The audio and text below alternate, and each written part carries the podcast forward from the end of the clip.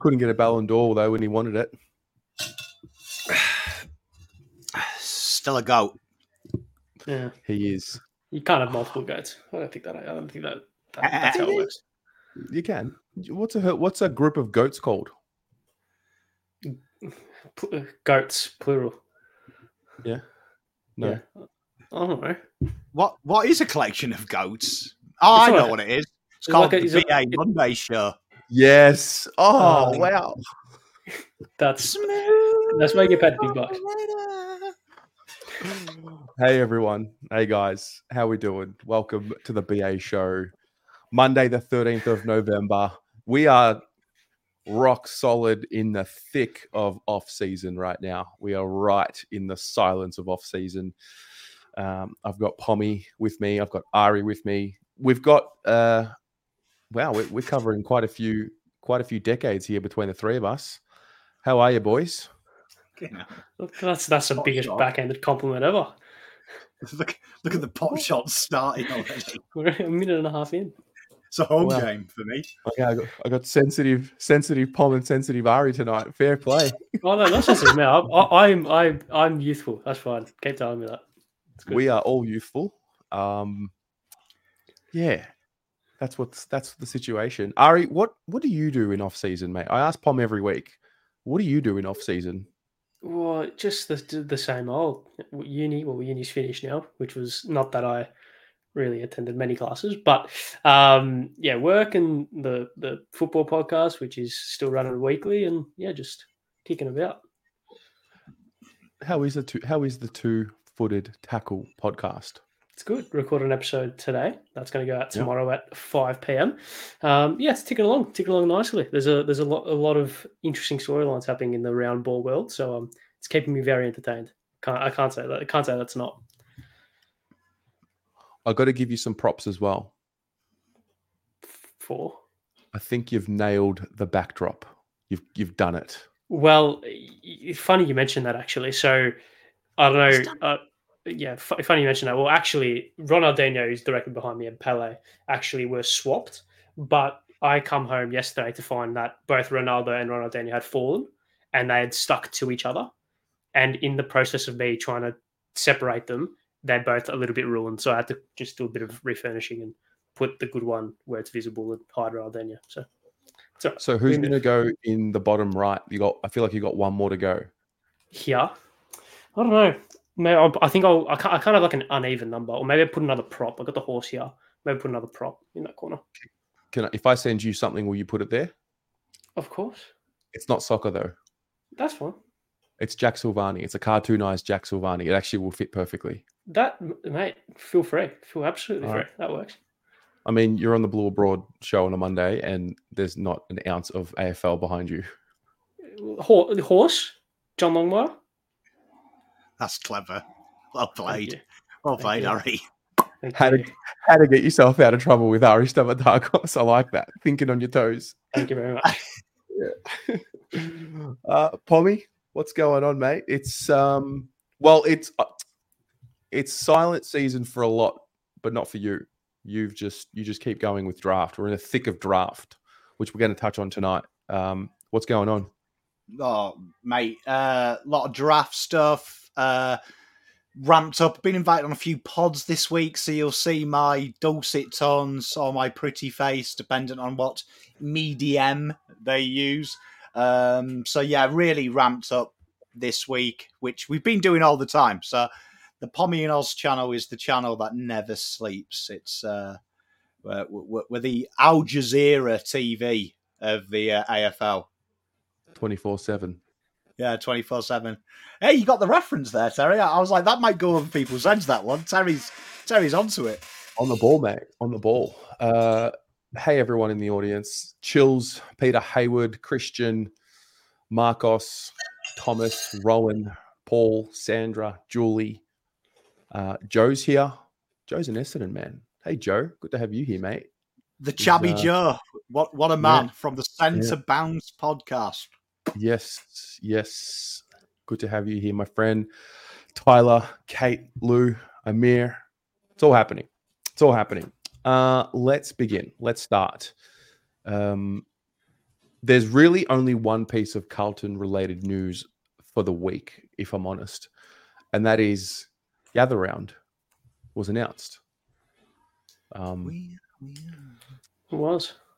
yeah. What is what was your initial reaction to Gather Round, guys? I, Gather um, Round I yeah, I I was quite vocal on on the rest um, earlier this year about I didn't really like Gather Round until it happened, and I was like, oh, this is actually okay. Um, I was just praying that we didn't cop Port or Adelaide. Um, I just yeah, I don't. In an ideal world, we don't have that because for some reason, whatever it is, Adelaide Oval is cursed. So let's just think. I thought let's just get hopefully get a side that probably a little bit lower down on the table just to maybe make it a little bit more of a guaranteed win. And I mean, depending on how free I do at the start of the year, who knows? But yeah, I thought I, I was happy with it. Happy with it. Pommy, first time. We we may we may win our first game at Adelaide Oval next year. Yeah, um, we we may do. We may do. Um, oh, we should do. We should do. We will do. We will do. We will Um, do. Who is that? we will do. I mean, it's um one of them things. The gather round I find is a really interesting concept. Um, I, I'd question the AFL's validity on does an area that has incredible support for two big clubs need more football and the big offset with GWS and Gold Coast has been attendance. Um, the AFL have been very vocal of using the Hobart Hurricanes as the simile for why Tasmanians should get a game, a, a team there, and that their vivacious support. I, I do question that because cricket is four hours and it's a Mickey Mouse version of the real thing, which is Test cricket. Everyone knows one day internationals and T Twenty. It's it's pretend sport, um, but why isn't the gather round in, in Tasmania for me? For me Hmm. now, if I was the AFL and the powers that be, I'd be like, we've got to create an excitement factor for three years to get people used to going to the footy, getting used to it. It should be in there. So I'd question gather round why it's in Adelaide, which is brilliant for people in South Australia. It's easy for me to say as a plastic Victorian um, that we've got a lot of footy, but for me, Tasmania is the most logical s- sense.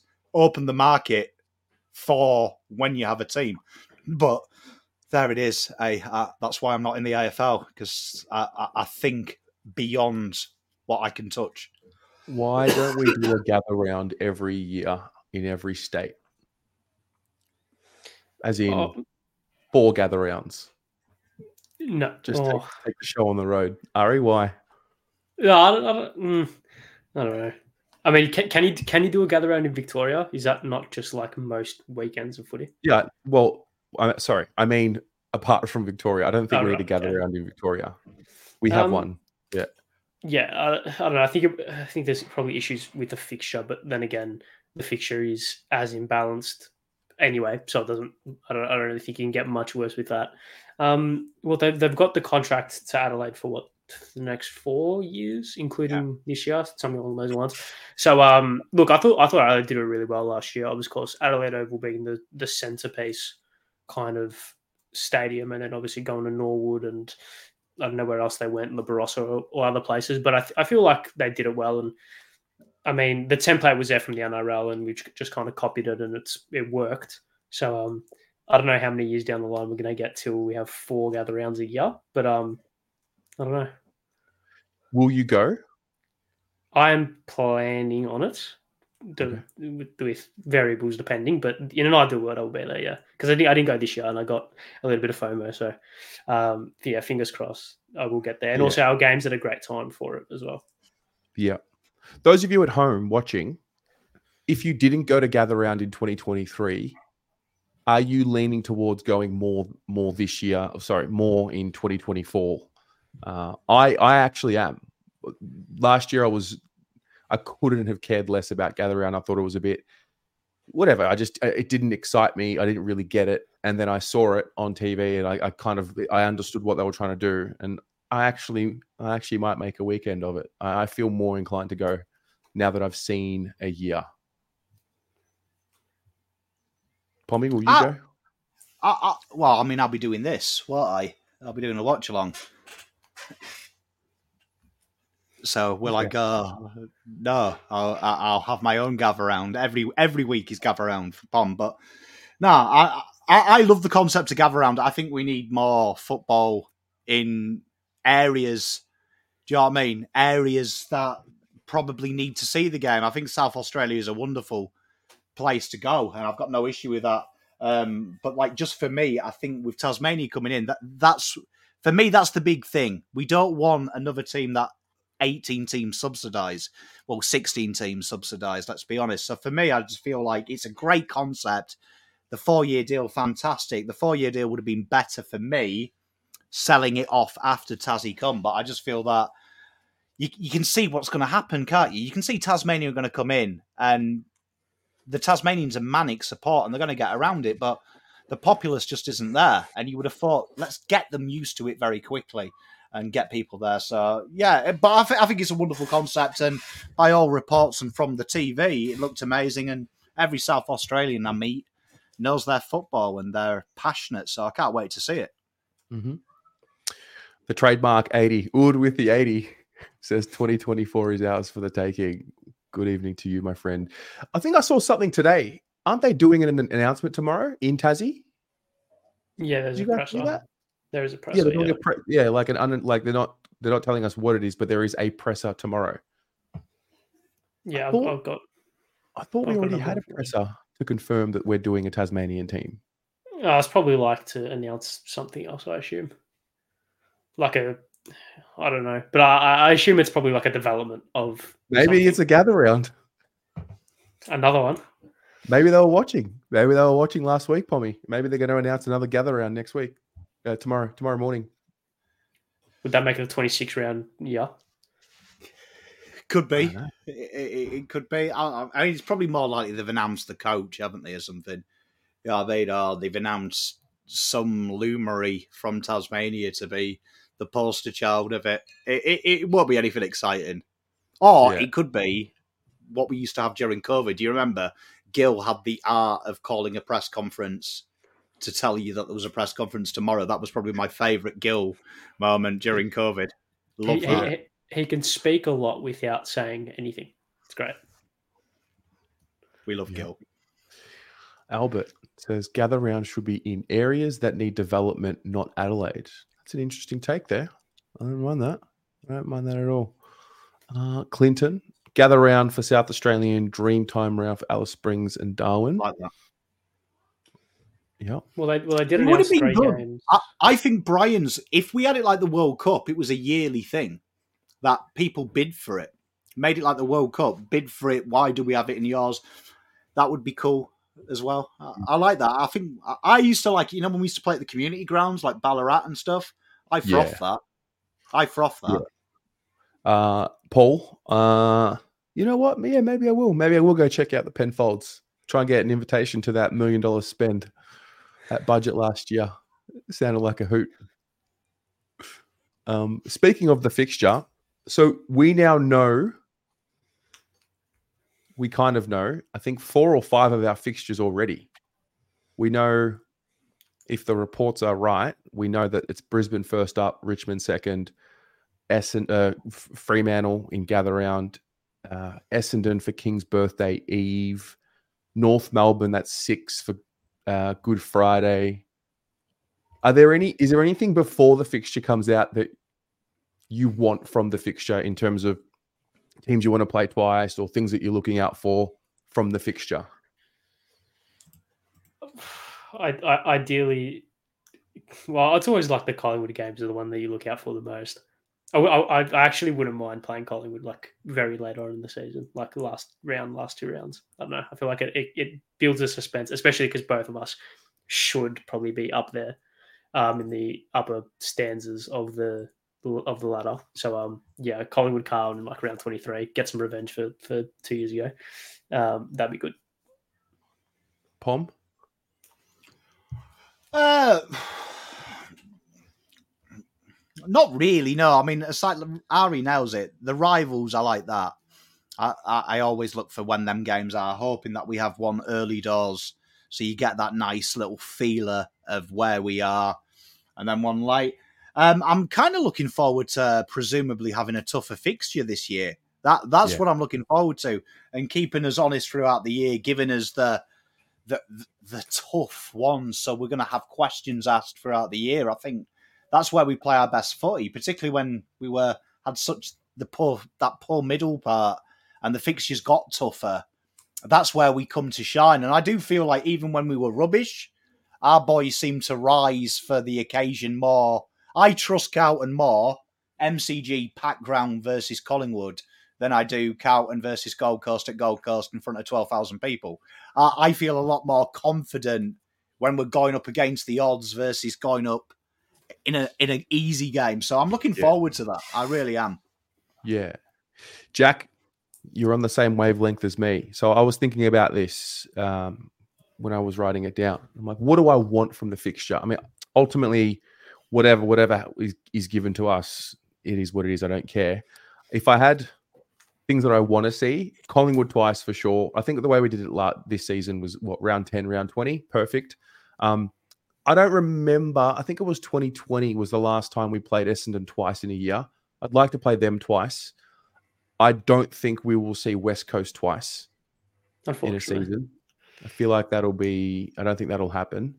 Um, and I feel like we won't play Gold Coast twice. So if we can replace, there's two games there. Give us Essendon twice, and give us. I mean, Richmond, Collingwood, and Essendon twice in a year would just would be unreal. That's the ideal. You, you'd also want to avoid trips to. You want to avoid as many interstate, and ideally, probably don't want to go down to Geelong if possible. Um, probably don't want to go to Perth if possible. Don't want to go to Queensland if possible. So, um, yeah, I we know. can't. Not, we can't. I think we have to do five, right? I think you have to do five interstate. Well, does Gallagher count as one? Not Uh, for us. It's a home game. Yeah, right. Okay. Mm. So, I mean, going to Sydney, I feel like we've had a pretty good track record at, at the SCG, um, and even at Giant Stadium. So, probably doing that, doing that again um, Mm. next year will probably be okay. Yeah. Well, this time next week, Monday, we will have the fixture. We will know. Uh, the actual fixture comes out on the 16th, I believe. So we'll we'll talk about it then. But then Monday, I think we'll we would have had a few days to unpack it over the weekend and, and go from there. So, oh yeah, Susan, great call. Selfishly, I don't want Sunday graveyard shifts because it just ruins the the blue abroad schedule. It's just it's just too much to pack in. It's like it's real first world problems. Um, but I'm with you. If we can limit the Sunday graveyard shifts, that'd be awesome. Well, e- well the was it King's birthday Eve will be Sunday night, but I guess it's public holiday the next day, so Yeah. I guess it's okay. What do you guys think about the preseason games? How many do you think we really need before the season starts? I I like multiple, to be honest. Like since they've dropped the two rat- ratified games, you've seen the clubs. Like last year, we had that behind closed doors game. Then we had Collingwood, and then we had our official practice game. I I feel like it's missed a trick that we don't go exactly like Anthony. Um, who was it who said it about the um, about the countryside games? I, I think Clinton spot on. Wodonga, Shepparton, you know these rural towns. I think that's great for them and growing the game, and that's my bugbear. I, I, I'm not having anything against South Australia having the gather round, but I feel like we look at the draft, the pools are getting shallower and shallower, and we expected that after COVID. A lot of people have defected during COVID to other sports that could play the game where football couldn't in Victoria. I want to grow the game in these rural areas, in NT, in in South Australia, in Western Australia, in Victoria as well. I feel like it's a real big part of it, and I feel like that, that's something that's missed. Really, that, that we've lost a big part of it. I enjoyed the the mid the preseason cup. I, I really enjoyed it, and I feel like the fans did as well. And I'm pretty sure the players preferred playing in front of crowds than these nothing behind closed doors games. I, I feel like feel like we've missed something there, and I'm not too sure why they went away. Okay. Chills says that Mildura has spent $50 million on a new sports stadium in oval, guaranteed they would get more people there than what they would in the Barossa and only half the distance from Melbourne. I was not aware of that. I did not know that that, that happened. Um, there you go. However, Mildura in March will be hot and flooded. There's two sides to every story. I don't know. I don't know what the right answer is, but it's a good chat anyway. Um, Pom, speaking of fan engagement, you had something you wanted to chat about. You picked up from the round ball. What a surprise! Oh yeah, I did. Yeah. Um, I, have I've been following Mister Ange Postecoglou. Thank you to Spurs and uh, to a lesser extent Celtic fans for giving a chant that allowed me to pronounce a Greek name as well. So shout out to you fans there. But no, I've been following it really well, and I've been following that Tottenham, whether Carlton fans like it or not, are very similar to probably ourselves, particularly two or three years ago. Had high hopes, but were very quick to get upset when everyone else knew they weren't going to be good. So, as a Manchester United fan, I'm sure Ari can attest as a Chelsea fan, you knew Tottenham were finishing fifth at the start of the year, regardless of we've got Harry Kane, the best striker in the world, regardless of Jurgen Klinsmann when they had him. You knew, you knew what was going to happen. They were going to get to the semi-finals, maybe of one cup, get knocked out, and fall away latter part of the season. I was listening to the game where VAR did stiff them. To be fair, and they should feel very, very upset with that Chelsea result. I'm sure Ari didn't though. But one oh, thing that I enjoyed listening to was one Ange Postecoglou who came into the press conference and where every other I wasn't comparing Spurs to us; their fan base very similar to us. They jump off oh, very quickly. I, I I also took a bit of uh yeah, I was just oh, what? That's their, their, fan, their, their fan, base, yeah, their fan ba- their fan base gets real excited and then quickly realizes where it is. But when you watch, when I was watching Ange straight away, very similar to Vossi towards the end of the year, a little bit more accountability and hearing him blame more of the players and tactics than the things that went off field. But I was listening to the fan, the, the head of the fan group at Tottenham, and he was on the radio and he was being really grilled, really grilled, saying, Are the wheels falling off? Ange's lost a game now. This is it. And it was his attitude to say that we've spent so many years expecting the world, not delivering it, but then getting on the back when we don't get what we want. That the feel good f- atmosphere now is there with Ange. Ange has empowered the fans, and it's our duty to sing. And it was a great moment when you watched the Chelsea win to hear the fans stay behind, clap Ange, and the Ange Postecoglou chant ran around the grounds. And it really made me think of our own fan base where we had that little blip mid year where we went off, but then we moved on we moved on to that next bit of where we did get behind them and everything was synergetic. And I know you share the same thing as me, Terry. I, I want to see our players now give a bit back. And it was great to see Tottenham did it last night. Last night when they lost and against Chelsea, went round the ground, clapped their clapped their fans, did the old "I'm sorry, that wasn't the result we wanted." I think that's a real important next step in our fan engagement. I want to see the players win, lose, or draw, face the fans, give them a thanks for cheering, thanks for coming, because the fans are doing their bit now. So are the players. Let's keep this energy because I agreed with the Tottenham fan chief. It's really important we keep this energy going into 2024. Mm. The energy that got them to the finals needs to be repeated one more year and then the year after and the year after. And we need to never go back to what I was talking about with Tottenham, overhyping them and then over punishing them. We need to go back to we're here, we're a team, you're a team, we're in it together. And I really hope that that comes in. Yeah. Yeah, Ari, I went to the vict- I went to a victory game last week, the Adelaide victory game. And yeah. one thing that stood out to me when I got there was as the victory players came out onto the field to do their warm up, they took each of them took a moment to clap each side of the field to say hello to the fans or like I don't know, a thank you for being here. I think it's the tiniest little thing, but it will make the world of difference as an even just for an image of a bad loss or when they first get onto the field, just uh, showing them, showing some sort of appreciation to the fans. I know they do appreciate the fans. They say it all the time, but I think after a loss in particular, when we're a passionate fan base, we get pretty hot headed. Like all of a sudden, you've been apologized to by the players. I think it's so powerful. What do you think? Yeah, no, I, I fully agree. And I mean, I think it kind of, I think the one of the small kind of tasters we got of that was the prelim, and when the boys were, were they got into the huddle when they walked off. Probably a little bit vice versa in the situation. Of the fans stayed to yeah. appreciate the players, but that in itself created an energy of like that to me is like one of my favorite moments as a Carlton supporter, despite the loss and despite how I was feeling. Just that image and that feeling of thousands of Carlton supporters staying after a loss to clap the players off. I feel like having that in kind of small micro doses across the year, whether it be a mm. loss or win before after games, but having the players do that to the fans, I feel like that just it just creates just more atmosphere. Like even it just even that small cheer, they, like two, three, four, five of them as the players come out. It just creates a little bit more of a buzz, creates a little bit more of an atmosphere.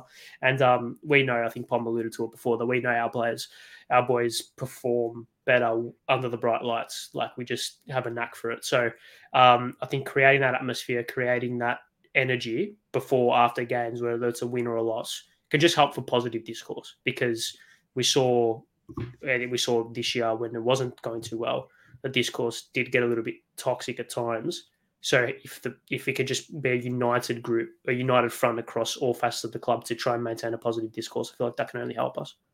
Yeah, yeah, and I think it'll just because uh, if you think about what happens after when after a win and after a loss, after a win, it's just it's bulk interviews, bulk content, um, 20% off flash sale. It's it's just like we really capitalize on the win. In the loss, it's it's dead silence. And that that's also mm. okay. I think there's a power in getting on the front foot after a loss in particular and being upfront and honest and showing a level of I don't know if remorse is the right word, but showing a level of apology to the fans. I think it can really help take the anger from here to here in an instant after a game. So I'm curious on that. I also think it can help uh, like the club not move on for a loss, but the worst, the one thing you don't want is for say on a Friday night can't lose, and then the whole club and the whole supporter base are dwelling on it for the weekend and for the whole week, and then it just it brews and it builds, because, and then it builds pressure on the next game. Whereas if there's almost like a full, almost like a full stop, that the the fans get that closure from the players after a loss that this has happened and now we move on. I feel like it can almost reset the club for the weekend heading into the new game in a sense. Yeah. This is an interesting point. I think us fans will be slower to judge now the monkey's off the back. For me personally, I was more scared it was just never going to happen rather than what was actually happening week to week. Do you think, Pommy, that because we've seen them uh, contend and actually get to a, a finish of the season that's fairly good, fairly respectable. Do you think now that we've seen it, it'll help uh, with that patience moving forward? Because prior to this year, it was when are you going to do it? Now it's like you did it, and you you know we want you to continue going. I genuinely think it's it's hard for the players, and I, I, will I'll say for why. I think the only working class sport in the world that's remembered who it is is football in Europe, across Europe and across the continent.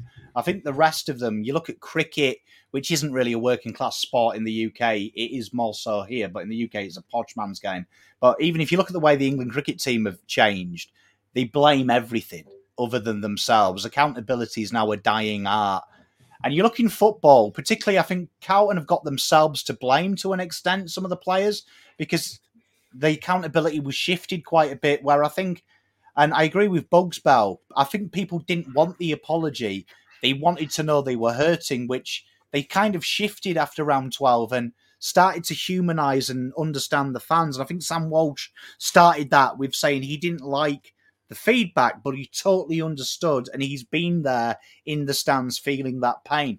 And I think when I look at Rangers, I remember the great Craig Moore, an Australian, was one of our first foreign captains And it's very common in Scotland that the captains front the fans at the end of the game. And I'm talking when they get on the bus, they go and talk to them, and them fans are happy. Them fans are swearing, they call them everything, but they listen and they answer back and they do get a bit volatile. Craig Moore used to call people over the fence and say, let's have a punch on. Say, say it to my face.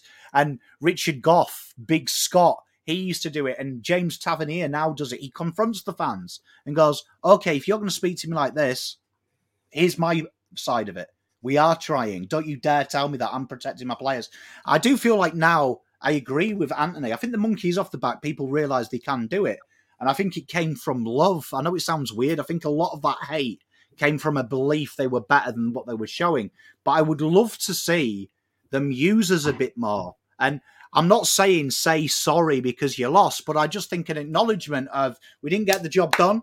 And instead Thanks of like, coming. I think it was, yeah, John nails it. Stop giving the balls out to the kids. Go around the sections of the ground and just go, look, we really appreciate it. You made some noise. It didn't happen today. But you know what? You were brilliant. You were brilliant. We owe you one. And I think that's really important. I think I would love to see sports come in a little bit more and remember working class sport needs people. And I think it's the quickest way to get rid of this mental health issue is acknowledge them. Acknowledge them. And Michael Feast nails it. Fans make the club. Without the club, it's just a C. Without the fans, it's just a C with history. It becomes living and breathing because of the 500,000 people around the world who tune in to watch Carlton. I think that's where you need to get. You need to get to. And I think that takes away the animosity sometimes. Just a bit of an acknowledgement of, yeah, you've done your bit. We weren't very good today, but we appreciate you. And come back next week. And I think that's so important. I feel like most sports around the world, it's not just AFL. AFL probably is the worst, in my opinion, for it because it's not just Carlton. Loads of clubs disregard the fans. But Mm. I do feel like we should be the best at it because this game has no competition and isn't really relevant anywhere else outside of here. I, I, I just think that is really important. You can't be in it when it's good and then against you when it's bad. We are in it with them. We feel the same as they do, and they probably feel more because they're part of it. Yeah, I mean it's a two-way street. It's a two-way street. We can't be throwing throwing shit at them as well. And when I say we, it is a minority. It is a minority. It- it's literally like 20 people, 15 people. I Um, do find that amusing, though. To be honest, like it happens. It happens Yeah. in sport, and yeah. Jesus Christ, if being spat on over the tannoy and having a coke can thrown at you is the worst, take a look outside your four walls. Life Yeah. isn't nice. There is idiots in all walks of life, but I think the vast majority of people, and I disagree with Debbie here, because you know what I saw the minute after that?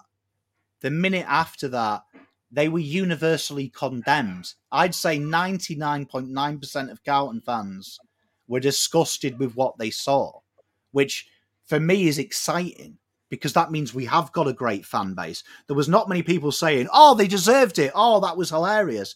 People were uniting against them and look at the other clubs when something goes wrong. When Betts was racially vilified, there was fans covering up. Carlton fans were very quick to call out the names of the people who were doing that to the players. That they were working against them, and I they, they were working to get rid of them out of the fan base. And that's why I think Carlton need to be really honoured how great their fan base is because fucking hell, Terry, we spent two nights changing the rating system because we were accountable and felt like we were piling on negativity. We we changed ourselves. A lot of the fans did. The noise, the spirituality I started talking about and getting you all up and about. Like, let's be having it right. This fan base is fucking great. So what I'm saying is the club needs to learn to use us, use us, and not be scared of us. Because I tell you what, I'm one of the more aggressive fans. At the end of the game, they just said, "Look, we were shit tonight." I'm not going to be angry because I know you were shit, but just own it. Like so, sometimes we're not 12. I think that's what we need to really carry on. Keep doing what we're doing now because that was Mm. brilliant the back end of the year. Yeah. Okay, let's move into some draft news. Pommy, is there anything different to think about than last week from a Carlton perspective? Yeah, I think. Like, has much I- changed in a week? I, I, I think there is. I think um, now Cal Twomey's come round to the fact that Dan Curtin is logically pick four for North Melbourne if you do it. So Good evening. Well, we, we should have said good evening to Cal Twomey. Hey, mate. good evening, Cal Twomey and John Ralph. Uh, I hope you're doing well. Uh, much love to you both. I know you're big fans. Um, but no, serious. I, I, think that really what is really important to look at is I, I think there's going to be two shocks in the top 15, which I've got a really big opinion that Carlton are going to go in with their first pick and take best available. I'm going to mark my words now. There'll be at least three players who are meant to be top 20 that will fall out of that top 20 because of bids and because of actual needs. It's very interesting. This is probably from 10 to 20, this is probably the most disjointed 10 to 20 with the needs of the teams with picks because there's players that probably won't, shouldn't go there. And this is what people need to get through. This is why I'm loving all the draft content, but people forget about how a draft works. You don't take the best player, you take the best player for your team. So, great argument here is someone like Cooper or Sullivan. If you don't need a key defender, you ain't taking him in the priority of where he is. You're going to take a mid forward if you need one. So, that's where Carlton are in a privileged position. We've got our best 25, best 30 maybe with depth. We're taking best player, and that is where we're exciting. We're exciting in them two positions because them two positions there, Nick Austin is going to be like, right, this guy's 18th on my power rankings. Fucking hell, he's there. I'm taking him. That's a win. That's a win. And keep a lookout for that. The first 18 picks, there's gonna I reckon there's gonna be a I reckon there's gonna be four bombs in the first 20. I reckon four absolute fuck ups that we'll have a good laugh at. Hmm. I saw a, a video on the AFL's YouTube channel today. There's a Greek boy, and I haven't heard you talk about him, Pommy. Young man Anastathopoulos. Is he is he Is that relevant to Nathan? Carlton? Yeah. It is.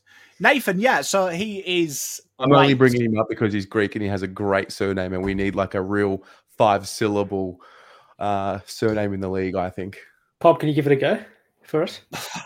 um, uh, on a show with two Greeks, am I going to offend them? Like, because you get upset you lot when I say I'll give you I'll name give you a whole pass. I'll give you a whole pass. Okay, say it once and I'll repeat it. Nathan Anastathopoulos. Anastopoulos. It's like Close. anesthesia with with opulus on the end. Oh, you're talking about Tom, aren't you? Geelong Falcons, the forward. Yes. That makes sense. There you are. I know you mean now. Geelong Falcons boy. Yeah, he, he's probably on the verge of outside the top 40. Okay. outside the top 40. Um, you never know, though, with Geelong. Geelong are probably going to, they genuinely stay home. They're a bit like the Eagles. They like to stay home, and Falcons evidently is interstate to Geelong. They haven't realised that it is still in Victoria, but um, definitely a player. Um, do I hope we pick him up? Um, because I have to do the reviews with you, Terry. I hope not, because I am never learning that name. Um, but if he comes, we'll we'll adapt and we'll work out a way of saying his name. Yeah.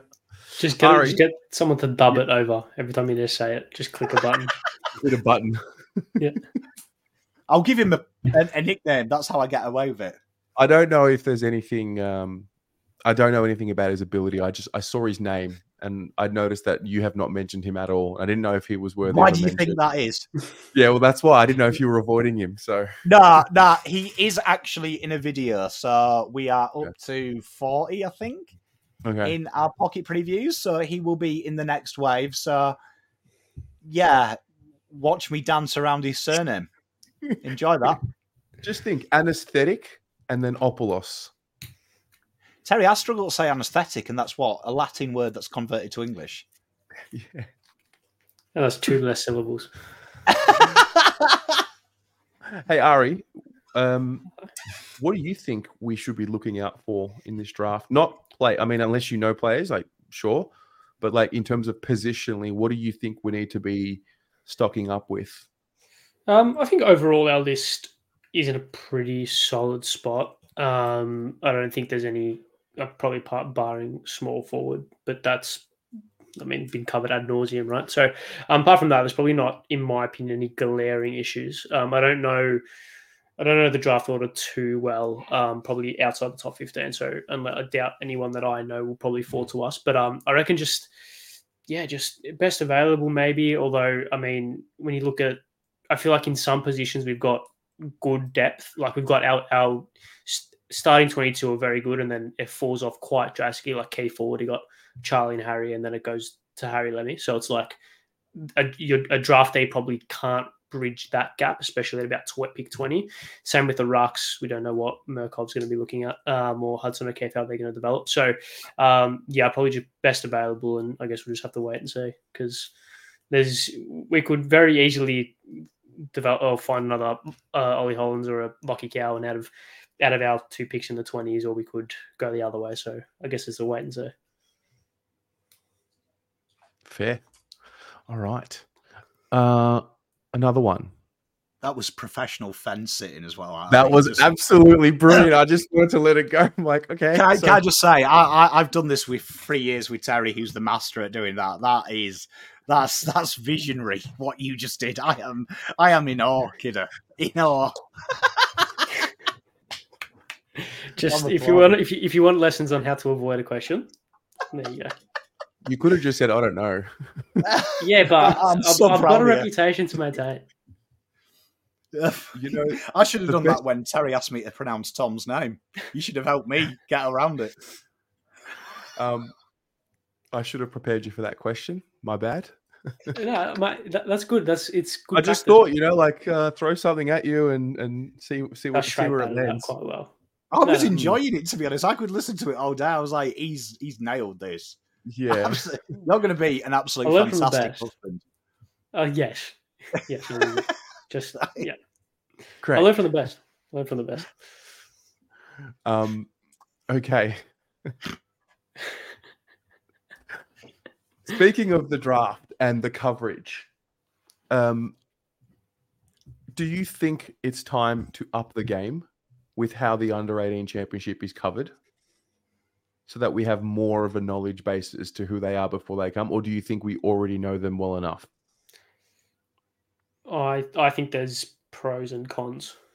I think the the cons. I think I'll address that first. Is basically take Harley Reid and just amplify that. Obviously, to a lesser extent, but if you're going to cover the uh, the the kids a lot more and you're going to put the spotlight on them from a footballing perspective, the negative to that is they're going to be judged a lot more. Um, and the constant discourse around them could lead to, but we obviously all know how, not to say backwards, but how potentially toxic at times discourse around sports can be. So um, you're just running that risk. You'd like to think that people would be very cordial, cordial even, um, and sit down the line with it, but there's always that risk. No, so what I'm talking about is showing more of the season not individual spotlighting. What I yeah, mean no, is, yeah. or play more, of find a way to play more of the games where it's going to be viewed on Foxtel or on you know on the on the network. Yeah, I, I think that kind of comes like kind of by proxy. Like if you're covering more of the games and you're you're televising them a lot more, then the talk around them is going to be a lot more. So I think that's a con, but also in the when you're looking at it from a positive perspective, what you touched on just before about having a better understanding about who these players are um, and not leaving the fans of clubs in the dark around it, I think is something that we just generally, regardless of how you do it, I think you need to improve it regardless. Pom? 100%. And to Ari's point, I would actually say that the coverage is so poor that's why you get Harley Reid's situation where he was effectively bullied for six months by journalists because they didn't want him going to West Coast. So they were going through his tweets. I mean, just imagine that. We are in a professional sport where there was journalists going through a 17 year old's Instagram feed to see what he's liked. Like that is the level of inter- intellect I am competing with when I'm doing my draft content. People going through his Insta looking to see if he has a Chihuahua or a Dalmatian as a pet. And I 100% agree with you, Terry, because you see, the problem you've got is shout out to Daz Talks Footy and stuff like that, and True Footy, who are really coming into the fore of giving fans content. And I can't tell you how hard it is. You're watching hours of footage. Sometimes you're lucky enough to get one of the guys, Luke Lloyd, one of my mates, went and watched him and he literally recorded it on his phone. So to get the footage, I was watching it off his phone and half the time I had to hear about his relationship problems in the audio because he was chatting to his mate, but he recorded it for me. Like there's actual hard work goes into this, and it's great that it's there because the problem you've got, and if you go and say this, and I won't name names of journalists, but Twomey writes his article, and then go and read the articles after Twomey. It's basically saying what Twomey did and then flipping a few words here and there to make it look like you watched. And it's obvious they haven't watched them. And that's why I pride myself on my draft content. We don't have the same pros.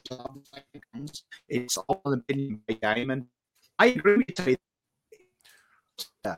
You know what the one has been in it. You also know what 25 it's so is he is he cutting out or is that just me yeah I think it's him. Pom, are you with us? Is that me? Can you hear me? No, we can. There you are? Okay. Sorry, you were cutting out. I mean, I, from my end, you were cutting out. Say your last two sentences no, again. If you watch American sport, their draft coverage is so in depth. We know everything about pick 58, pick 63. And I think that is so important. We don't have that in this country. Yep. Okay. Um, you are cutting out a little bit, but I did get the gist of what you were saying, and it it led me. I thought about this today. I think we are maybe one more off season away from the perfect storm. I think right now what we have, like the AFL, I mean, Cal Twomey is sort of the poster boy, if you will, from the AFL of of draft content. Does a really good job, but the draft is so wide, the, the the the pool is so wide and vast that it is time to bring in more coverage of it. I think obviously, Pommy, you do a phenomenal job there. Uh, Daz talks footy. There are a few YouTubers that are doing it, um, and I think that perf- that's where the opportunity is right now. I mean, if you're a content creator and you want to find a gap in the market, it's the draft. It, it's the draft. Do the work, do the research. Um, I think that area can be expanded. Like, yeah, we can sit here and point the finger and say, oh, the AFL, we should get more coverage. Da, da, da, but uh, I think there is also opportunity to go, go, and, go and get after it. Um, and I would like to see more than you know a handful of of mainstream journalists talking about the draft because it is the same article repeated and regurgitated and I think it would prepare these boys for the system a bit earlier as well. Um, yeah. I think Harley Reid has, it's been a blessing in disguise, him being stopped, because that's what he's going to get used to. In five years' time, the, the same journalists that are calling you a generational talent cannot wait until he's had a beer after a game so they can sling him down again. I, I think it's it's good for them. We should be seeing these boys as early as a year, I feel. Do you know what I mean? A year, we should be now hearing about the next year's talent now. Do you know what I mean? We should be hearing some great talents. And on my video, I showed you my power rankings for 2024, but we should be being interviewed by Cade Herbert, Levi Ashcroft, Finn O'Sullivan. These names should be now. These are the guys who are going to be the top 20 next year every Wednesday night, Friday night, buy this software to watch them play and see these next stars develop. I, yeah. I think it's a massive hole, and uh, unfortunately, um, I don't know why it's not there. And I'll tell you why it is there. Uh, I'll tell you why it is there. It's so the AFL can keep the most fictitious thing in the world, and that's Cal Twomey's draft board being right because he gets the inside information of who they're doing, and it makes them look like some kind of guru. And That for me lessens our league because you wouldn't get a journalist being called up by Pep Guardiola to say 6 p.m. on Tuesday we're signing Rodri for 80 million. Mm. Right? The media work against the league in the UK. We need a bit of that here, and that'll open it up then because then we'll start having these games on free to wear. And why aren't they on free to wear? You know, if you actually put highlights low, you chop low hanging yourself, fruit. So I, I really think it's a low hanging fruit.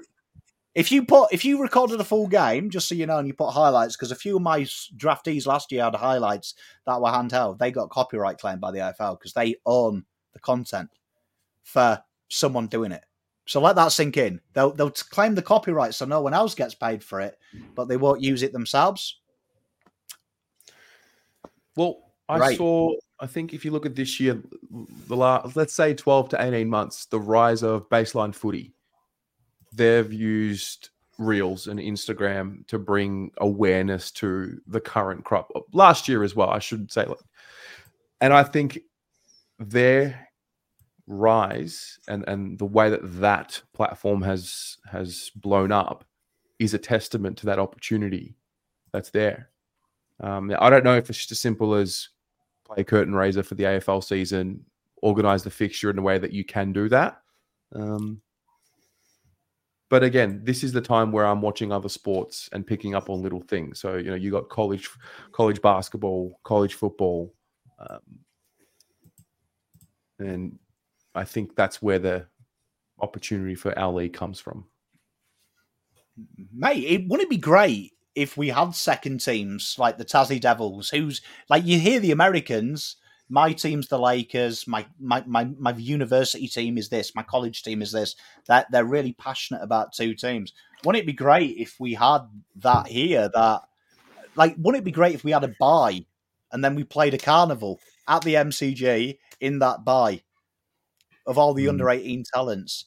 Like I love Tassie Devils. They're my second team. I love watching them in the ta- Coates Talent League, and that's why I'm obsessed with Tassie kids. Like you, Yeah. you get it should be exciting. We should be getting really enjoyment out of it, but unfortunately, we won't see them. Yeah, Ari, do you care much for watching under eighteen football? Not as much as I think, not as much as I should as someone who watches and cares about footy as much as I do. But I also think that's because of the lack of coverage. Like, like if- I was going to say for like the like when they do like the Vic versus South Australia games and they're on Kayo or whatever. I'll flick it on and I'll be I'll be intrigued. But that's as probably as far as obviously barring like the baseline and the digital aspect of it. Um, Yeah. That's probably as far as it, as it goes for me. So you know, on a Saturday, there's you know round four. So sorry, wrong example. Round five. Um, the first game's usually what 145, 115, whatever the first game is.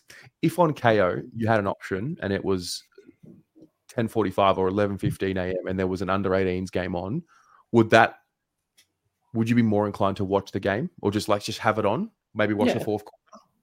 Yeah, Mm. of course. because I mean, look, this all sounds great, but without the audience, without the appetite for a young, I mean, really, it's it's the audience is the younger audience moving forward. Yeah, Um, and, and it should, it, I I think the main problem. I don't think the main problem. I don't think the problem is the audience. I think it's the accessibility. If it's Right. there, people will watch. I'm hundred percent. I should just li- live stream the damn thing on their YouTube channel. It's Like not a lack do. of They do that. technology.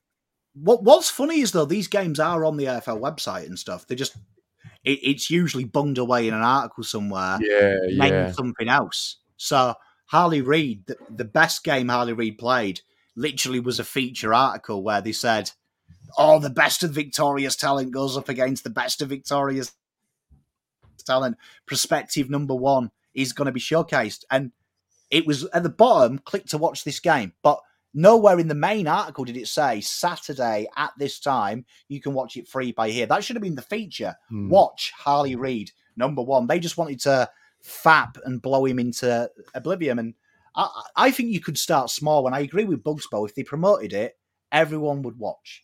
So why can't we have a weekly show? Like Cal Twomey seems to come out of his cave around October. We don't see him apart from that. Why isn't Cal Twomey got a weekly show where he's like, right, let's go to Victoria's Coates Talent League. this player stood out. Here's a f- one minute highlight reel. This guy's gone really well. At this stage, he was pick six. Looks like he could be pushing for top three. And start to get to know these names earlier because these players aren't ogres, and the earlier they get used to it, it's Mm. so much better. And I, I just feel like you could bite size it even, bite size it very easily for people. Okay. Well, speaking of draft, to wrap up the last item on the agenda tonight, I want to go through some of our best and worst picks. Now, I know we've had a lot of poor picks, but um, I'll start with who are. I'll start with you, Pom, then I'll go to Ari and those of you in the audience. Who were the players that on draft, like in hindsight's wonderful, but on draft night, who were the players that when we drafted, you were just so into them and they ended up not getting anywhere near where you thought they would. Who were the biggest? Who was the biggest version of that? Complete setup. Uh, uh, yeah, it might be uh, Liam. Could be Luke Hodge Stocker. I reckon. I, I, I really liked, really liked Liam Stocker. I'm going to be honest. might have got that one wrong. Just a bit. Yeah, yeah. yeah. I mean, He's once not a- no, but he's not. He's, it's not like he's out of the league. He's just out of, Once- out of the you can never be more wrong. It's a little bit like going out in the rain. Rain. You can't get more wet. So yeah, I was wrong. I don't think Stocker's that bad because he's not out of the league. Uh, No, Samo, He's good. Samo was an Stock- interest- Stock's That's the one. That's the type of pick where you're like, yep, I'm on board. Um, Ari, who was yours? We both alluded to it pre pre pre show, but um, it's Troy Menzel. I, I I don't know what it was. I don't know why, but I just thought left foot, medium small forward, to to partner Betts and Garlett and Yarran, and I thought I thought he was going to be an absolute superstar, and then he just I don't know 2014 I think was the last year he did anything of substance, and then just no idea. I went to Adelaide. Did he play a game? I don't know, but um yeah that that broke me. I remember he was like you know when like you're kicking the footy around like in your living room or in the backyard as a kid and you pretend to be players. Mine's Troy Menzel. Like everyone's could be Judd or Betts or Fev. Troy Menzel for me, and Okay. um, just a shame he didn't he didn't make it. Okay, Blaine Boekhorst. That is a good one. I'll give you one. I was I was gonna say Troy Menzel. There's a you know Facebook do like on this day ten years ago, nine years ago. So the night we drafted Menzel, like I had I had put a, a Facebook status, which was my I guess my Twitter at the time, in capitals. We've got a Menzel.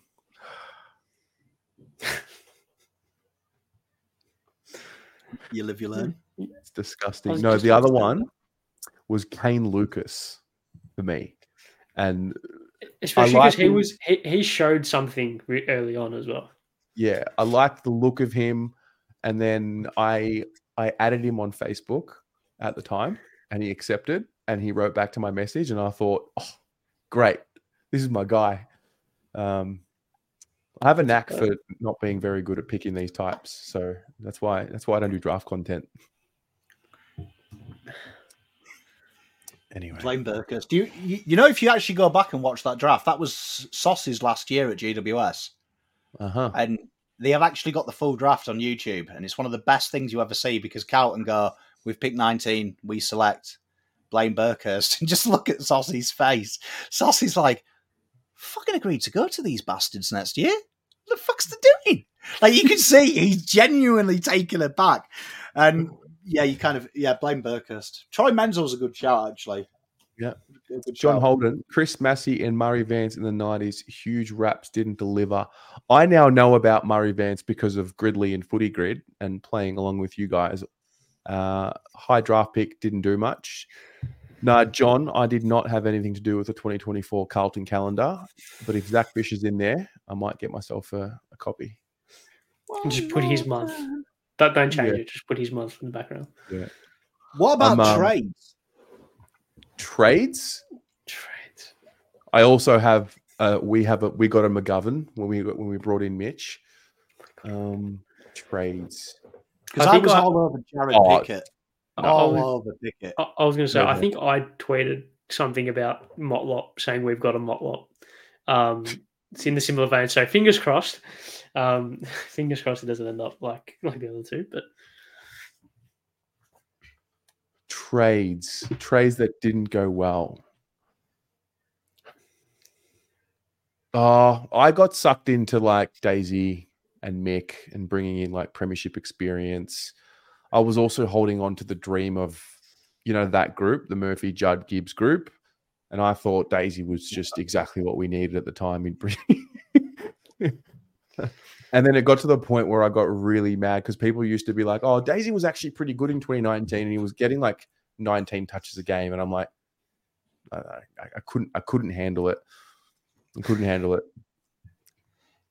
So if you watch me. my Carlton people, you actually know the answer to this question. But my favourite player before Charlie was uh, pick 32 trade, Andrejs Everitt, who we managed to sneak oh, into yeah. the team of the decade. He was going to be superb. Everitt. Eh, There is a there is a world where the Charlie Curnow song is Andrejs Everitt. There is a world. I don't mind. I think Everitt and Matt Wright kind of fit in the same boat. I think very similar. But um, I I was around. I got around the Fasolo hype train. I definitely got around the Fasolo hype train. yeah, that, that didn't last long. I Um, remember I remember starting this show and someone getting into an argument with you in the live stream that Thomas Bug was going to get 40 and then you had a bet with him and two days later he was sacked. I've made some bad calls, never that bad. Um, Richard Hadley was from Brizzy Premiership midfielder. He was. You, you know what? I didn't mind a bit of Hadley. He played in our 2009 final. I didn't mind him. I didn't mind him. Um, I I thought think- Brock McLean was also a good one, but no. He was he was serviceable from memory. All He right, was- fine. He wasn't then. was- okay. he was billed as like, you know, the the help for Judd. You know, the one that's just going to be the extra body in there for Judd, Anyway, and just couldn't get to the top of his body. He had, I mean, he wasn't a bad player. He just yeah, it was. yeah, serviceable. it was I the was, I was, classic hype machine. I was, I was a sucker for Liam Sumner. Um, Mm, And then Why? Oh, yeah. because he, could run, it was very quick. uh, And um, Not shame he couldn't. Shame there was not a lot of other assets. All right. What are the other ones? What are the ones that turned out for the better, like better than expected? Oh god. Oh, um, I can now put Josh Honey on that list before we wrap up that that segment as well. Pom got me so hyped about Josh Honey. Fuck. My fault. My fault. you, you have a lot of responsibility. It was my fault for believe. It was my fault for getting sucked in. I just I liked all the attributes. Um, who were the good ones? The ones that have been done amazingly well. Oh, look, it's it's really early, but I've been I was on the Brodie Kemp hype train when he Oh, got yeah? drafted. I just thought once he comes back from his knee and he could get some game time, but that's too early. And also, he was like a relatively high pick, so I'm not going to necessarily claim that. Um, yeah, I don't, I don't know. Is this not just a bleak kind of indictment that we are No. struggling to find names? No, if you think about it, there are some really good ones. Uh, Wowdy's got it.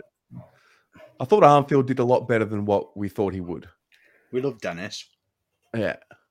I thought Dennis ended up, be- yeah, like pretty solid. Judd is the clear. Judd's the best thing that's happened from a trade. So we're just doing trades that went well. trades or draft, like recruits. Like Nick Newman, I think would fall in this category. Like you Yeah. didn't know what you were going to get, you were not sure, but he's surpassed expectation. I, I agree with that.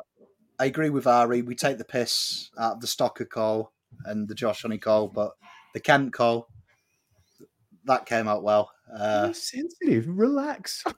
Jesse Motlop that turned out well as well. Twenty-seven, I think. Uh, Newman. You know who I actually think's the best, and we don't talk about it, and he doesn't get enough love. Uh, Ed. delisted. I mean, uh, unregistered free agent picks, uh, PSP. Matty Owies. Do you know what I mean? One, one minute he's playing basketball. I remember doing the show with you, Terry. People going, "Why are we picking up a basketballer? He's older. They're ten a penny." what what a what a get Matty Owies is. Do you know what I mean? Because usually that pick that we picked him up in that system, usually they're working at Coles in two years, and the guy's our most dangerous, our most dangerous forward this year outside of the big guys. Uh, what what a player!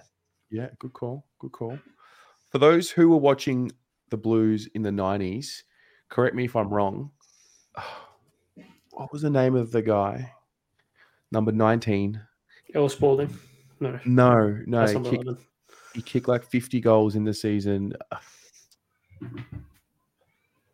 Had the long hair with the ponytail. Um, I know his name. Ah. Left footer, I think. Brad Pierce. That's the one. Wasn't he like a random pickup from from nowhere? I think that. Yeah, Brad Pierce. That's Oh, I saw, I've seen Sam Carriage's name in the chat. I'll pay that. I'll pay that. Didn't I'll want to pay Sam Carriage. Carriage. Yeah.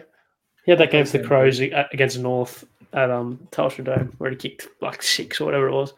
Yeah. Um, I'll even I'll even give Andrejs Everitt. He was the first one I thought that would be off the list, and then I- he became a critical part of the team. I, like I said, I think Everitt and uh, Matt Wright are in that bracket of under very understated, but just did their job. Just did their Mhm. job. We're fine.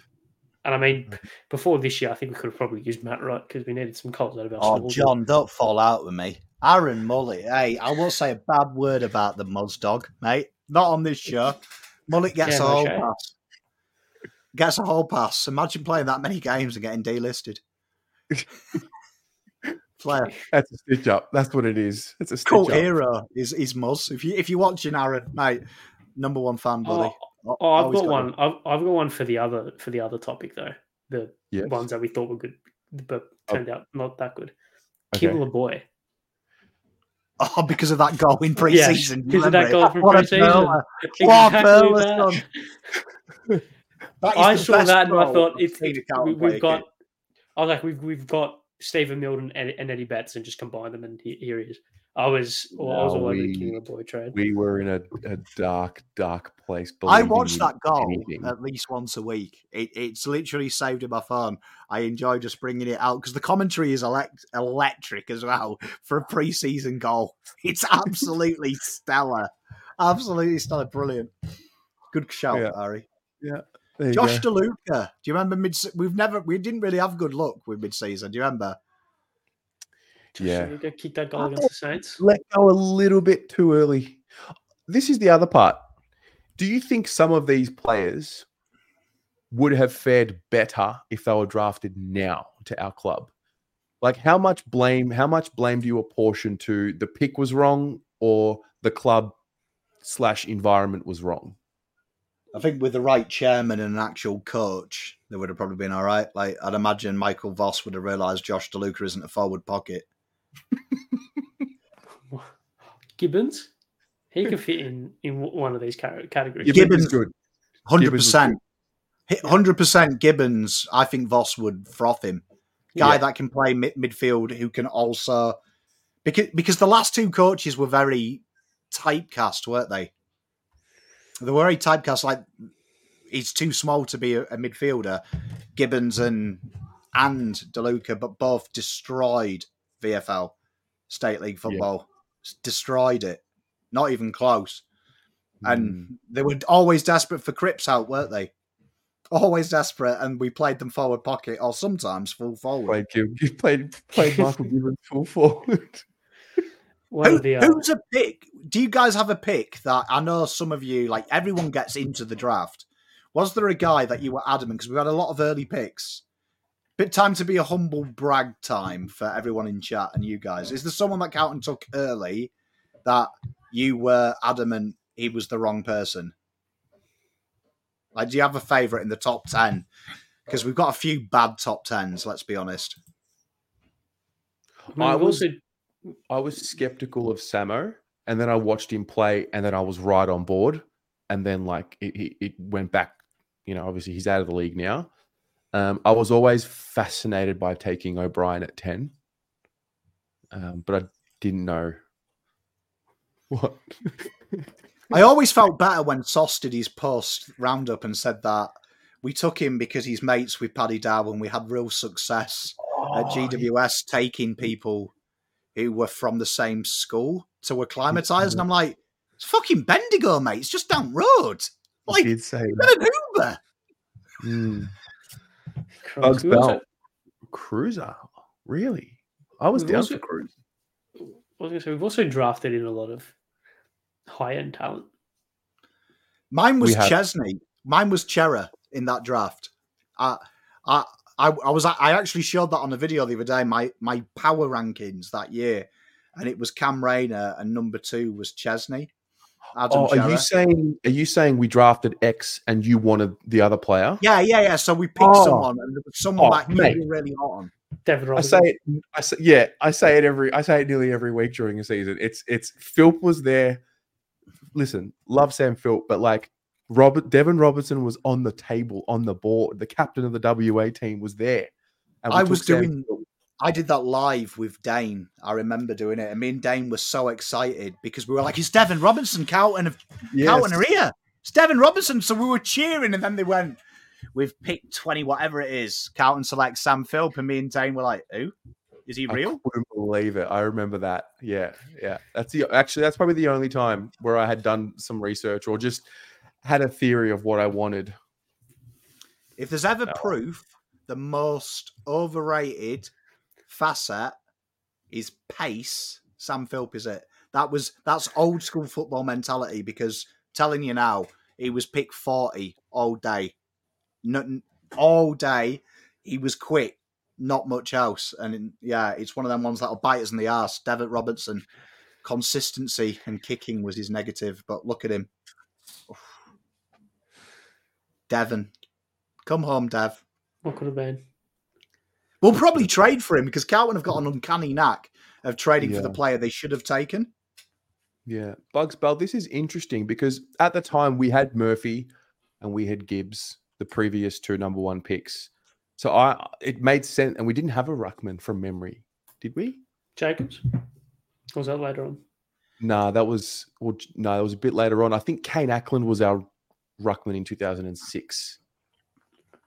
Um, but I thought at the time because we had Gibbs and Murphy, like the midfield pieces were kind of there, and Carrazzo was was still there. Um, Karate, what a man. I thought we didn't we didn't allow we put Cruz into the AFL straight away, and I think that might have been what hurt him in the in the long run. 20 games off the bat is mental. Yeah, for a ruckman, when you got peak Shane Mumford playing, like the big the big boys are in there. Yeah. Also, weren't many of his injuries like did ACLs and stuff? Yeah, That I'll never weren't- forget it. You can't really. Unfortunate. Wrong place, wrong time. Isn't it? It's always a risk. It's a real interesting risk that when you look at key position players, and I always count Rooks as key position players because I think that they kind of get forgotten about. But I think when you're drafting, it's very hard to take a key position player. So, and judge where they're going to go as well because there is so much risk in them three years for stress fractures, hernias, all sorts of things can go wrong as they grow. So Cruiser grew quite a bit from when we drafted him till he was 21 mm-hmm. as well, which went against him, which is very similar to Charlie Curnow because that patella injury existed when he was 16 and the operation was offered to him. But because he was growing, they advised against it, that it could be something his body works around. But if you actually go back to the Harry McKay draft, and I always laugh at this, Sam Weideman was, I mean, sorry, the Jacob Weitering draft, everyone was on the Weideman train. So a lot of the pundits were saying key, key position defenders are a higher risk than a key position forward. And loads of clubs had us going for defenders and going for forwards. So it's, it's a it's a real risk when you're that early, and it's why you don't see many go that high who probably deserve to be like. And Bugs Bell's right. You look at Gawn, mid mid mid pick. Do you know what I mean? Grundy again later That's than the average player. They're genuinely. That's why I'm hot on Mitch Edwards this year. He has the shades of he's played with men, and he's got the size, and then you don't need him. That's the key thing. You don't need him but you can see the potential. They shouldn't play for two years, three years. And there is a great argument. Some sports scientists talk about key position players shouldn't enter the draft at 21. And that's why. John, that, that's it, John. Yes, Shaki. They were huge on Carlton, were mental. Shaki was a generational talent. I think nine out of 10 draft boards had us taking Shaki. And that's where you can fall wrong because any idiot can kick goals if you're tall in junior football, I can tell you. Any idiot can. It's not that hard. It's a height game. Mm. Well, we got that draft incredibly correct, incredibly right. Can you imagine Love Shack now? Love Shack, baby, love Shack. True, we, we do tend to focus on everything that went wrong. There were a few things that went right. And what and, and like, you know, one draft can set you up and one draft that that one draft has certainly set us up. Drafting two generational forwards within two picks of each other is pretty good. True. And now you've got the best defender and the best forwards training on each other every day, making each other better. Yeah. Um, it's just yeah, it's it's great. does that does that kind of I mean sidetracking a little bit, but does that kind of make up for the other poor ones? That like Sauce, you can say whatever you want, but he got 2015, and also you could say that Curnow was the obvious pick, or McKay or were the obvious picks, whatever. But he's got three of our three of our top five players are in that draft, and then you've got Cunningham, who has the who has the world at his feet, and Silvagni, who, while being a father son, still has like is an incredibly valuable footballer. Does that kind of make up for the other bad ones, or is he still in the shit books? Um, I think he's yeah. I mean, he did some pretty shrewd moving to get the picks that got us Harry and Charlie. Um, I think net net loss, but that was a big win. Not by much. Not by much. Like a net I, loss, but not by much. I think the big thing people forget is it's very easy. The the percentage rate, apart from the pick we took SPS at, historically that's where you're getting the best players from. So if you're drafting with ones and tens all the time, you, you should have a pretty good list very quickly. It should be. Yeah. That's statistical. I think the problem I have with Sauce is I think he's he's average, right? Which is good. Average is good in this caper because you remember the bad list managers, right? Um, I think Nick is a better a, a better acquirer of talent, as proven from his time at Richmond, the doggies, and that I think Sauce maybe has the old school negotiation, which is dying in this game. Teams are becoming fairer. Look at Graham Wright at Fremantle. But I do think if you look at Carlton's after 10, and I always say this about 2015, remarkable Jaff, Weitering was pick one. I think if you look at them junior years, if you were redoing that, your arguments are is it Clayton Oliver or is it Jacob Weitering? And I think when you look at Murray Bushrangers at the time, Shaki was the only tall in that side. So his numbers were very inflated. And when he played state for his for his national his representative side, it wasn't crash hot. But then I think McKay was obvious. If you were taking a forward, Weideman had gone. The next best on form was Harry. And then after mm. that, Charlie, it was getting to the point where it was way too late. You know what we were talking about with our first rounder this year, our first pick? Same scenario. Charlie was a top five player who had fallen so far that the risk now was negated. Do you know what I mean? Is negated. And you see him. Wowdy makes a great point. Cripps. Cripps is that big problem in the AFL. They get excited by inside midfielders who are already built like men. Cripps wasn't.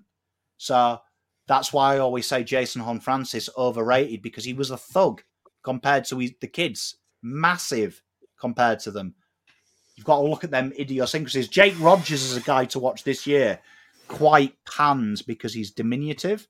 Watch him play though. He plays like Cripps. He's a brute, and he'll be all right with men. Some of these bigger boys, when they come up against Cripps and Cripps is throwing them into the stanchion, see if you're big and hard then.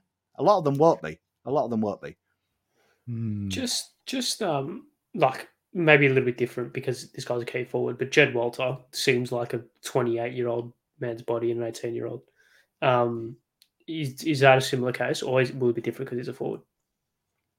Jed Walters falls into the Jacob Weitering category. You can see his size, his application, the way he plays, and it's what he does off the ball. So, if there's a difference between Archer Reid, who in my opinion is the next best key behind him, Do you know what I mean? Nate Caddy is that mid-sized player, so I'm not going to class him as a pure tall. But you look at Archer Reid, big difference is his Walter's intelligence.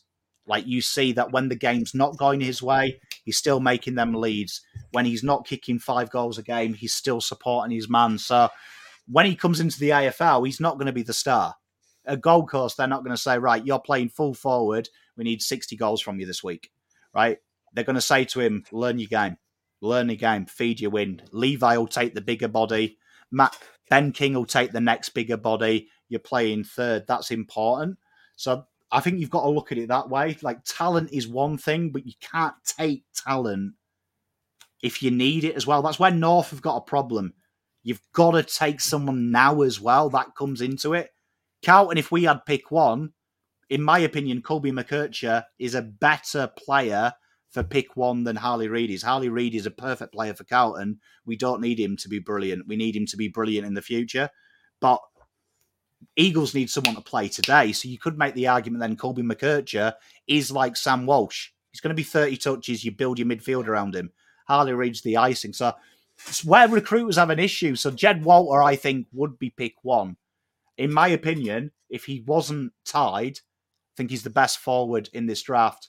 And I think most of the top four need a player like Jed Walter. Most of the bottom four clubs would would need a career generational forward. But AFL's corrupt, and evidently because you go to school in Gold Coast, we'll just give you another free pick for Bants. Not like the AFL to do that. Bugs Bell just wrote here. I don't remember this exactly how it went down, but Bugs Bell saying he remembers exactly what happened when the AFL took our picks away. So they removed our picks Friday 5 p.m. with the draft on Sunday, leaving no time to appeal. Imagine doing a whole off season of draft content only for our picks to get taken away like that. Imagine that live stream. Five, four, Oh, and Tom, Tom, where are you? Who was here in the chat? Who was here when we were live streaming the trade period where we thought we were going to get Papley and we counted down and Papley and Sauce didn't appear into the room and we were doing the watch along? Who was here? Because if you were, I would have congratulations. been. I, I was, a no unfortunately. Yeah, it was you and me on stream. Yeah, no, I was going to say, I was unfortunately. I remember your first sentence back was, you know, you don't piss in my pocket. Tell me it's raining.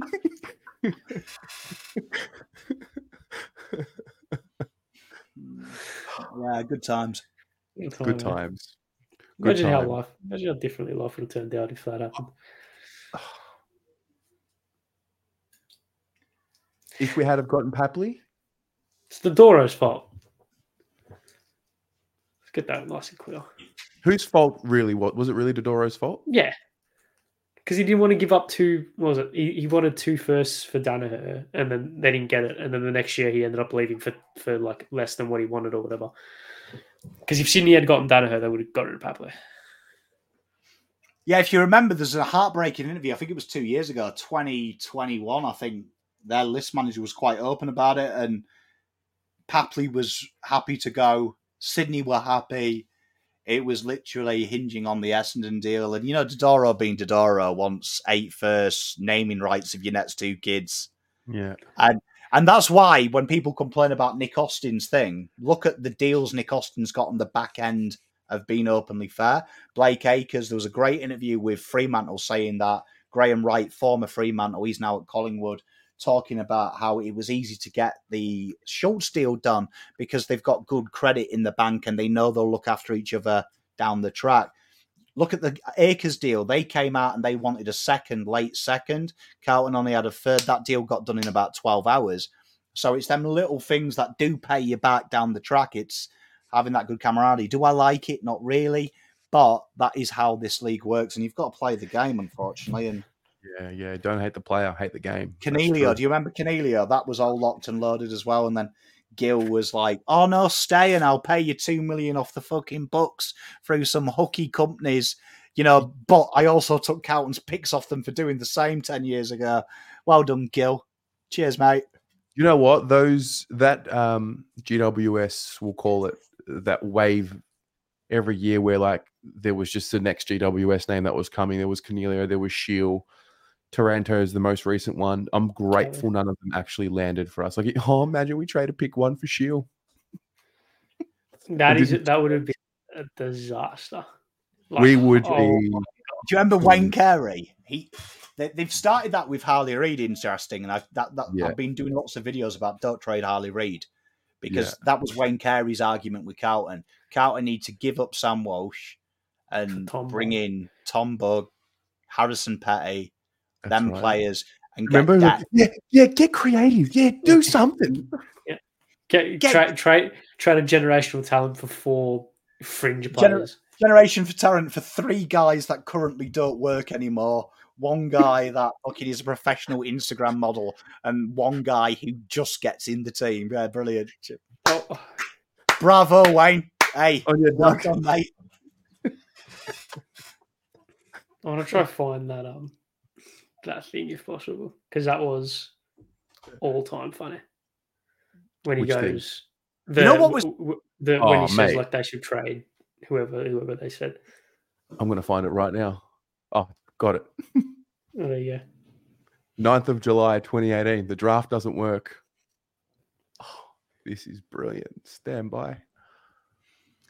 The worst was Paul Roos did well as well. Do you remember? It was with Adelaide. It was Jordan Gallucci, uh, Paul Seedsman, Mm. Oh, Jesus Christ! but he was very similar to Wayne Carey's deal. But he said he'd go to Adelaide.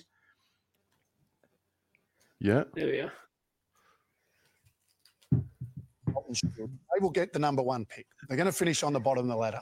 And Watch Matt Lloyd's face you just when he says there, it. The reason why I say to them, trade away the number one pick. An 18 year old right Hang on. now, Trade not- away the number one trade pick. away the for an Andrew. Gaff, a star A- a- player, a- no, no, no. guaranteed not, star player. not just one star player. I'm not going just after an, an Andrew Gaff or a Shiel or one of these guys. I'm saying go and have a look at clubs that have got big depth, Richmond, Melbourne, and these clubs.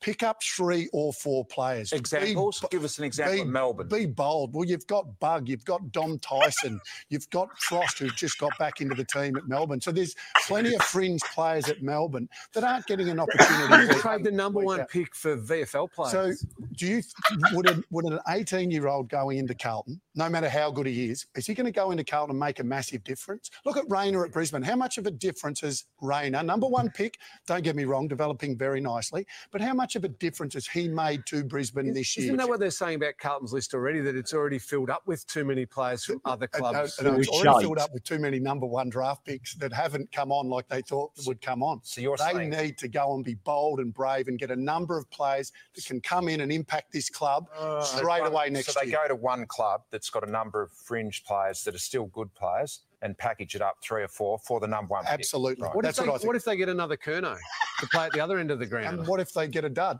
What, what happens if they get Sam Walsh? Now, Sam Walsh uh, is potentially a number one Yes. out of the Geelong Falcons. Th- This kid is ready to play. He's ready to play football today. So he'll play in round one next year, probably. But is he going to make a huge and I think he is going to have an impact in his first year. He's pretty, He pretty won the good. Lark So medal at would the you- championships. would- even So with you, him? so are you're saying, so yeah, you think he could come in and have an impact? And there's a lot of Oh, people. no, I'm sure he'll have an Well, there's impact. there's number ones. The number ones are littered down the line that have not come in and had a big impact. I'm not bagging all number one picks, and I'm, I'm simply saying you talked about developing of of players. Well, clearly, if they've if you think Carlton have struggled to abs- absolutely develop. You know these young players. I, I sort of disagree to agree because Cripps and Curnow and these guys look like they're developing oh, nicely. It's a- it's a I'll say huge The problem The- is, though, it's a get, huge a guy like Weitering at the moment, everyone's having a go at Weitering.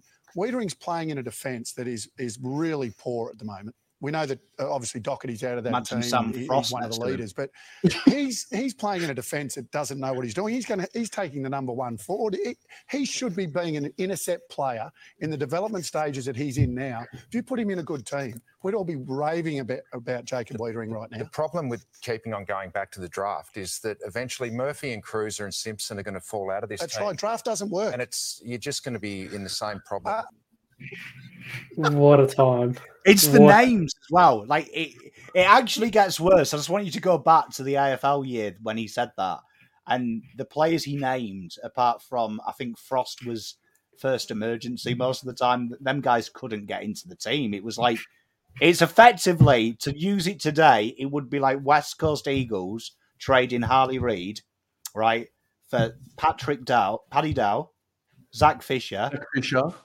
And Alex Mirkov is what they're talking about because one of them guys didn't even play senior footy; he was just a development player, and maybe Pat Cowton's pick twenty-two. That was the trade suggestion. So just imagine Wow. West Coast saying, "Yeah, we'll take two guys that aren't your best twenty-two." But do do when they're injured, and one of your developing players, fantastic. On twenty-two is Harley Why don't, why don't the media get criticized like the players do? That's they got paid. Get blocked on Twitter. Wayne, Carey, yeah, Wayne Carey got paid for that that night. Yeah, I think he's come out and backed his and like doubled down. I don't know how recently that was, but yeah, I mean, Jesus, Christ, This is why. You know what? That is actually a classic example of why this channel was created. so Because I yeah, was watching shit like that, and I'm like, you, you, you can't be serious. This can't be the best content available talking about this stuff.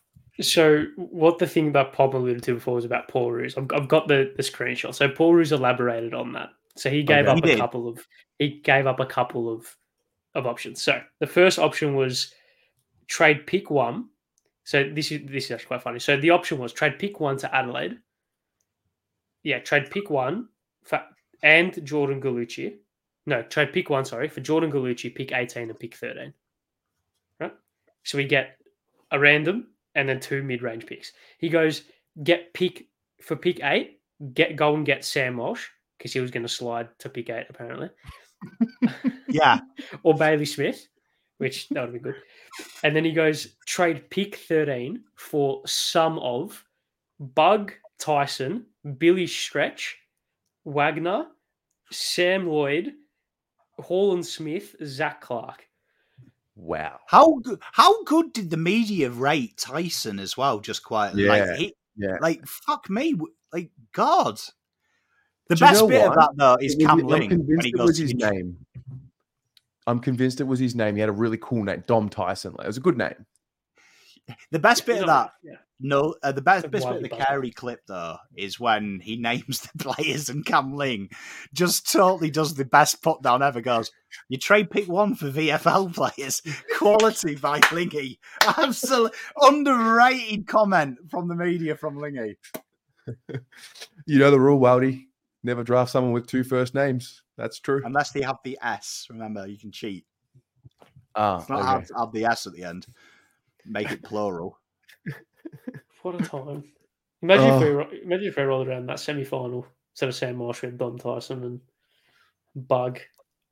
And That- Hall That's and the big difference with Europe, right? Because you've won a, a, a Mickey Mouse trophy and a flag. You're allowed. If I said that on one of these shows, if I said right now, Harley Reid from West Coast Eagles should be traded, right, for for in in to, to Hawthorn for Denver Grainger-Barras for Chad Wingard, I would be rushed out of the country rushed out of the country, but because he's he's won a couple of flags, he gets away with it. Absolute disgrace. Wow. Wow. anyway, I missed the footy. I actually miss it for the first. This is the first week. I missed the footy. When's the first open training? I don't know. I think we'll Surely, find. sh- surely you're in the know. out. I'm I not, want to know man, how I'm a good white you- fan, normal, normal, normal fan, just like you. Just like me. Yeah. how good how good do you reckon Dom Tyson would have been at Carlton though?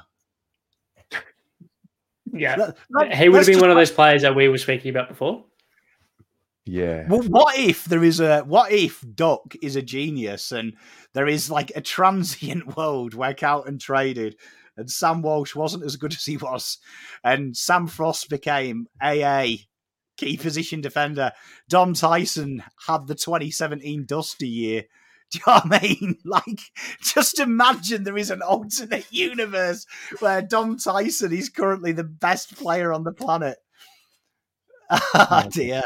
Quality. Do you know who didn't, you know who didn't get a mention before? Reese Palmer. You know, Jeez. new environment. He's you know won the Rising Star. He's going to come to Carlton, come to a big club, play in front of lots also- of fans. Get the Also best of won a. Morrish medal. They don't hand them out. He did also win a Morrish medal. What is the Morrish medal? Is that best under 18s? Best junior footballer. Yeah, it's like the Best Brownlow for kids. Yeah, It's like a Happy Meal. Brownlow. Yeah, Yeah. okay. Only Fair good enough. players get it. You're guaranteed to succeed. Yes. yeah. Chills. Um, can't confirm. We'll see. Can't confirm. I've I've got plans potentially on Friday that may chew into my Saturday morning. Because Terry bullied me about the Morrish medal, if you all remember. You could, you could do a hungover, hungover BA Saturday story. Um, yeah, yeah, I could do. I've done plenty of videos on this channel hungover. None of you knew, or maybe you did. Yeah, I reckon if you Not confirmed. Um, it. You know which one? I actually specifically remember it. Do you know when we belted the dogs in 2018? Oh, yeah. 2018. So we won. Uh, was it 2018? no, Yeah. it wouldn't. No, 2018 we beat the Bombers. You mean? No, no, 2018. No, we beat the Suns and the Bombers. 2018. Yeah, you on about the 2019 game when we beat, when Sam SPS had his game? Okay. Yeah. Yes. Sorry. Yes. At, Mar- yes. at Marlborough. 2019. and and Harry kicked like three goals, four, whatever. So I did like a watch along type video where I did like a, a review of each quarter pre recorded and then uploaded it. So it was like four videos in one. I I was severely like I'm talking like 90 minutes sleep, severely hungover. Um, I'll never forget it. And then I remember thinking like, nah, doesn't matter. This is the truth. This is what you did. This is what you did last night, and you're just gonna show up. Like it is what it is. Luckily, I think only 31 people have watched it. Um, maybe not now. If you go back in the archives, you'll find it. I Someone was in the chat. I was not right. I was not right. Yeah, That, that's one for the archives. one for the archives. That's that's one hundred thousand subs. We we go back and watch. Yeah. John, are we doing an end of year get together? I am in talks with a couple of venues. I have not got anything confirmed yet. Wh- If and when I get something confirmed, I will let you all know. Um, but I am I'm chatting to some venues. Uh, if anybody knows of some venues, let me know. Let me know if you kn- if you know somebody that has a nice. You what? Ikon Park would be great. Yeah, I don't want to like. I don't want to um. I don't want to like promise Ikon Park on the on the stream and you know get people's hopes up, but that would be ideal. Um, also, this has been uh, uh, impromptu extra 40 minutes, but I'm down for it. Um, if there's anyone that needs a will done, get in touch with me. I've sent a few emails about it. Uh, if you need your wills done, reach out. I got you. funny. It's a serious thing, Ari. yeah, I It's funny, know. Aaron. You- Nothing. Carry on. All Get you well done, Az. I was I was actually going to lead into what you had sent me earlier today, but uh, Oh, sorry, Okay. sorry, sorry, sorry, sorry, sorry. but Yeah, uh, get you seeing- well. Ari, you need your will done. What happens if you die? Who's going to offer your shoes? seeing as it's a laughing laughing matter, let's see you talk yourself out of this one, buddy. My shoes. Ari. No, Ari, tell us about your family friend. Okay. Yes. Sorry. One second. Oh, you've yes. You've really put me under the under the Well, mate, under the spotlight. Professional standards, mate. yeah, sorry. So, everyone, um, my a good friend of my mother's, um, her through people she knows, someone that, that she knows, her kid is currently in hospital fighting a very serious battle. Um, if you obviously the the GoFundMe de- details it far better than I ever will, but um, a really sudden, unfortunate turn of events. This um, little, what was it, eight, 11 year old boy, Will, Master Carlton supporter, has gone through a very unfortunate um, time. Family under a lot of distress as as always. So um, yeah, the GoFundMe details it far better than I than I ever will, and goes into and goes into the specifics. Um, so yeah, any help, one dollar, ten dollars, however many it is, um, it does mean more than the world. Um, it's we're all part of this big calm community. So um, yeah, any help would be absolutely terrific. Um, yeah, it's one of those. It's a real splash of cold water in the face of a lot of people that life is not fair and can be very very short. So um, yeah, just one of this one of these very very unfortunate things, but you can help um, help get a community um, behind behind this kid will because um yeah he's a he's a current supporter and we need to back each other in. So yeah, any any help, any uh, awareness, any donation would mean more than the world. Yep. Yep. Well, we're sending our thoughts with young Will and his family, and uh, I have put the link to the GoFundMe in the comments there. So if you are watching this after, uh, get in touch if you would like to um, to help. Guys, that's us. It's 8.40. Um, thanks for hanging out. That was fun. Ari, thanks for being here. Pommy, thanks, Thanks, for being here. Hey, my pleasure. Thank you to the audience for being here. More importantly, Yeah, Love yous. We love you. We will see you throughout the week. Pommy, we're catching up. Oh, last, last thing. The yearly BA draft previews will come out this week. Pommy and I are filming them this week. Uh, these are these going folklore, mate. These are massive. You don't miss these ones. Like we we have picked our players every year doing these. So uh, looking forward to that. Pressure. Dun, dun, dun, dun, dun. Otherwise, good night. Go Blues. Peace. See you guys.